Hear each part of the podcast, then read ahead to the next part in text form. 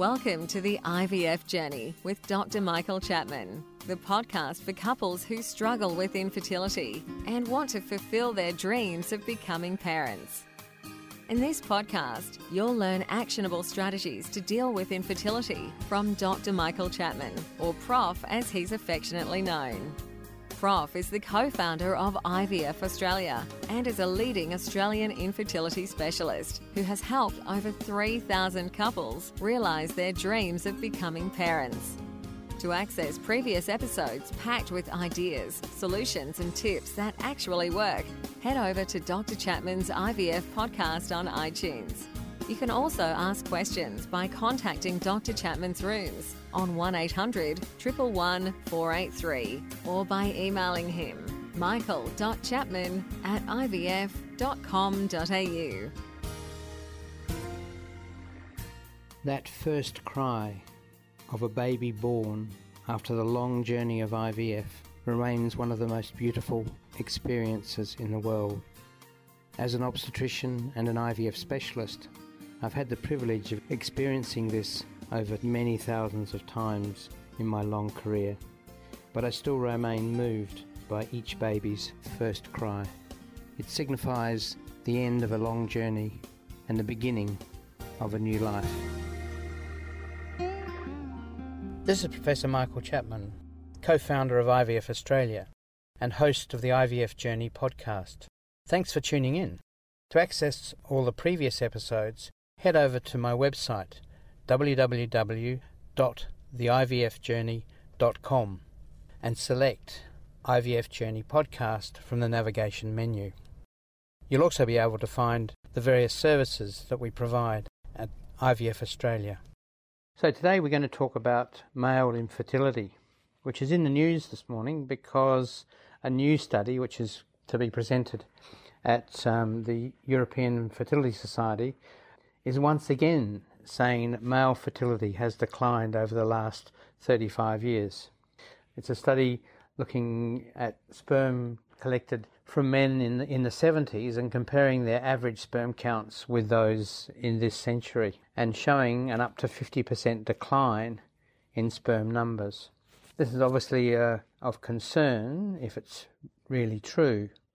I have to say there have been a number of publications over the last five to ten years suggesting that this is the case and that you know we need to be concerned.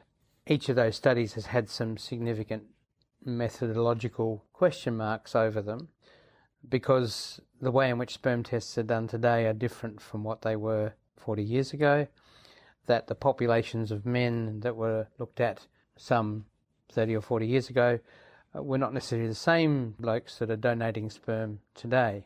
So there is question marks, but again and again now we're getting publications of research which does suggest that there's a trend in that direction.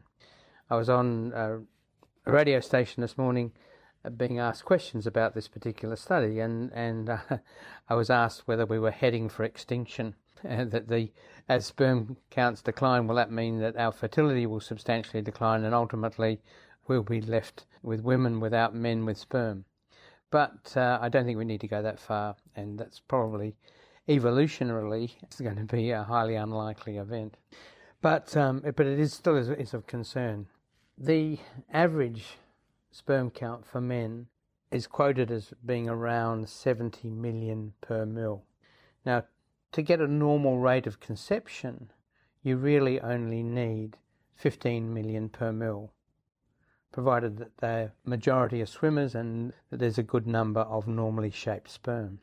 So if you halve 70 million, even if that's true, 35 million for most men is going to be enough to produce normal pregnancy. So I don't think we need to get too fussed. But perhaps the guy who 40 years ago had counts of 15 or 20 million and, and that's now declined to 7 to 8 million, then perhaps that guy has to worry or that group of men need to be concerned because that's taking them into the infertile range. So it wouldn't be totally out of this world that there will be an increased group of men who will be the cause of infertility that weren't there 30 to 40 years ago. but it's still going to be a small percentage of the total male population. So, why was the other question that I was being asked this morning on radio? Why should the sperm counts be declining? Well, there are various theories in relation to this phenomenon. Mostly it's the environment that's being blamed and what we eat and what what is in the food that we might be eating that might be interfering with spermatogenesis. So the first question mark is over our, the meat we eat and perhaps even the greens we eat if they have been exposed to things that alter their hormonal levels. So, for instance, in meat, it has been known that animals are, can be fattened up using estrogen or progesterone. That in some feeds for chickens, there's a question mark uh, about hormonal additives that may then come through and be digested by males, and those hormones might be interfering with steroidogenesis, which drives sperm production. The second group are environmental factors, and there's certainly evidence of blocking of steroid receptors by some of the uh, byproducts of plastics, biphenyls, and other products that, with the breakdown of plastics, we may be ingesting. I don't think men have changed in, in other ways. In fact, smoking is less prevalent than it was 40 years ago. The intake of, of alcohol is probably similar. Both of those play a part in spermatogenesis and its reduction if taken in excess.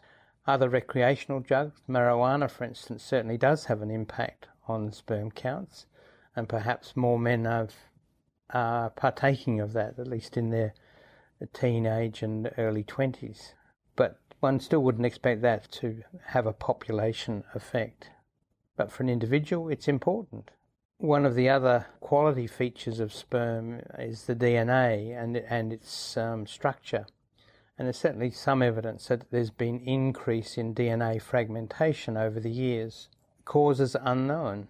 Stress can be one, perhaps exposure to high temperatures, there have been suggestions by, by a group in Newcastle that it might be mobile phones. You shouldn't have your mobile phone by your testicles as often as we currently do. Put them in your top pocket.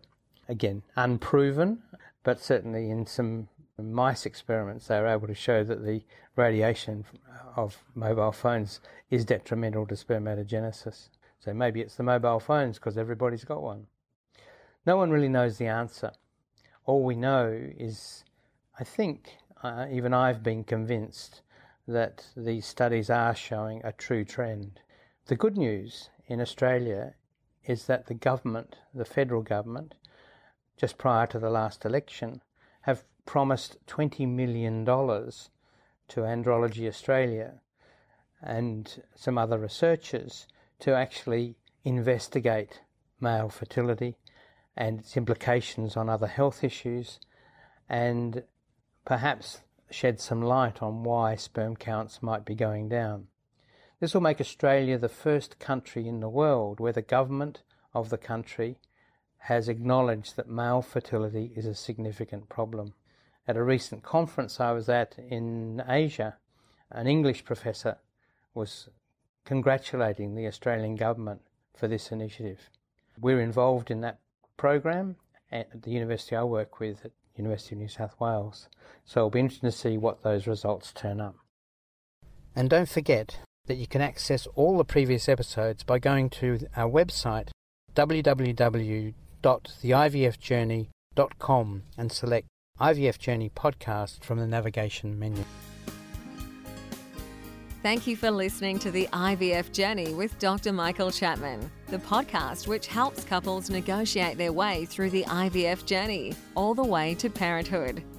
You can also ask questions by contacting Dr. Chapman's rooms on 1800 111 483 or by emailing him michael.chapman at ivf.com.au.